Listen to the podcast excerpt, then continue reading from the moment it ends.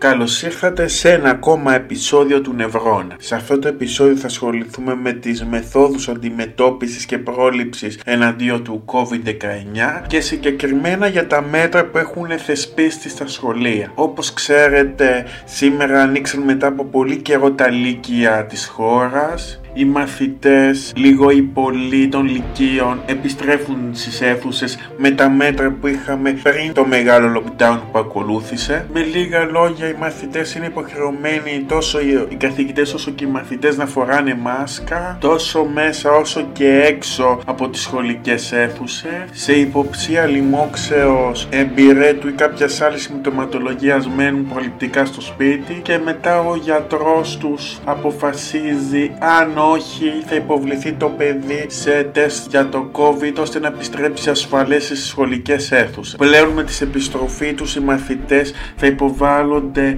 δύο φορές τη βδομάδα σε self-test. Ουσιαστικά είναι ένα kit που μοιάζει με το rapid test και διαφέρει λίγο στην δειγματοληψία. Ενώ στο rapid test πρέπει να βάλουμε βαθιά μέσα την πατονέτα στον ρινοφάριγγα. Στο self-test η διαδικασία είναι λίγο πιο απλή αφού η πατονέτρα χρειάζεται να εισχωρήσει μόνο 2 εκατοστά σε κάθε ρουθούνη. Τα αποτελέσματα αυτά δηλώνονται επίσημα είτε με υπεύθυνη δήλωση των γονέων είτε μέσω κωδικών τάξης NET σε ειδική πλατφόρμα του Υπουργείου και αν το τεστ είναι αρνητικό τότε το παιδί συνεχίζει κανονικά τις σχολικές του δραστηριότητες. Σε περίπτωση που είναι θετικό δηλώνεται σε μια αντίστοιχη επιλογή στην πλατφόρμα ηλεκτρονική που έχει ανοίξει.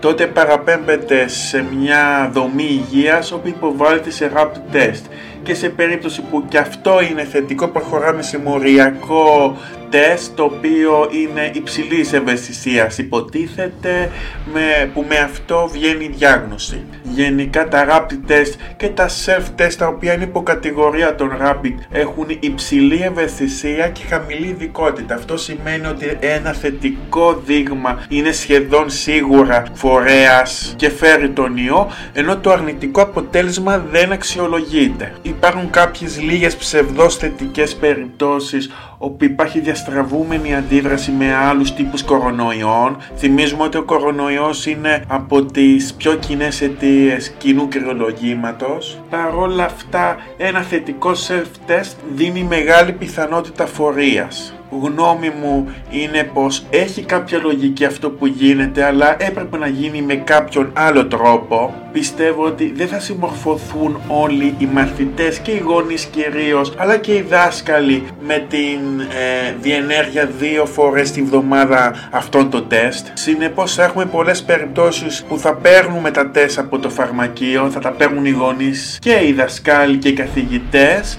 δεν θα κάνουν το τεστ και θα δηλώνουν ψευδός ότι είναι αρνητικοί. Δεν μπορεί να τους ελέξει κανένας αφού στο σύστημα θα φαίνεται ότι έχουν προμηθευτεί το τεστ με αποτέλεσμα να έχουμε λάθος εχνηλάτηση του ιού και μεγάλη πιθανότητα διασποράς μέσα στο πληθυσμό του σχολείου. Οι διαμαρτυρίες που είχαμε για τις μάσκες τόσο από μαθητές όσο και από γονείς αλλά και από καθηγητές δείχνουν ότι σε ένα μεγάλο ποσοστό ότι ο πληθυσμός αυτός δεν θα ακολουθήσει τους κανόνες που έχει θεσπίσει ο ΕΟΔΗ. Επίσης η δειγματοληψία των self-test αν και εύκολη ένα μεγάλο ποσοστό ανθρώπων που θα το κάνει δεν θα το κάνει σωστό με, με αποτέλεσμα να προκύπτουν πολλά ψευδή αρνητικά αποτελέσματα. Δηλαδή ανθρώποι που έχουν τον ιό και το τεστ δείχνει ψευδός ότι είναι αρνητικό θεωρώ πως μαζί με το γεωνομικό προσωπικό έπρεπε και το προσωπικό της εκπαίδευσης, δηλαδή καθαριστές, δασκάλοι, καθηγητές,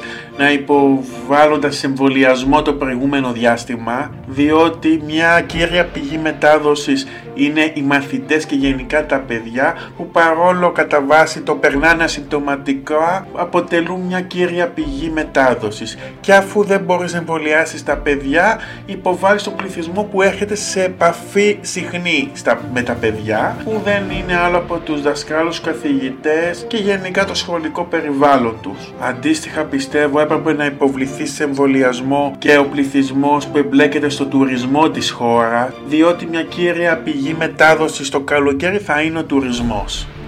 Ας περάσουμε τώρα στα self-test. Πιστεύω πιο σωστό θα ήταν να υποβάλλονται οι μαθητές σε τεστ από εξειδικευμένο προσωπικό που δεν είναι άλλο από τους σχολικούς νοσηλευτές ή από νοσηλευτές που δουλεύουν στα κοντινά κέντρα υγείας, την πρωτοβάθμια φροντίδα υγείας και με αυτόν τον τρόπο θα γίνονται και σωστά τα συγκεκριμένα τεστ ώστε να εμφανίζονται όσο το πιο δυνατό αξιόπιστα τα αποτελέσματα και φυσικά να μην υπάρχουν άνθρωποι οι οποίοι δηλώνουν ότι κάναν το τεστ και δεν το κάνανε. Αυτό ήταν το επεισόδιο για σήμερα. Ευχαριστώ που με παρακολουθήσατε. Μέχρι το επόμενο επεισόδιο. Γεια σας.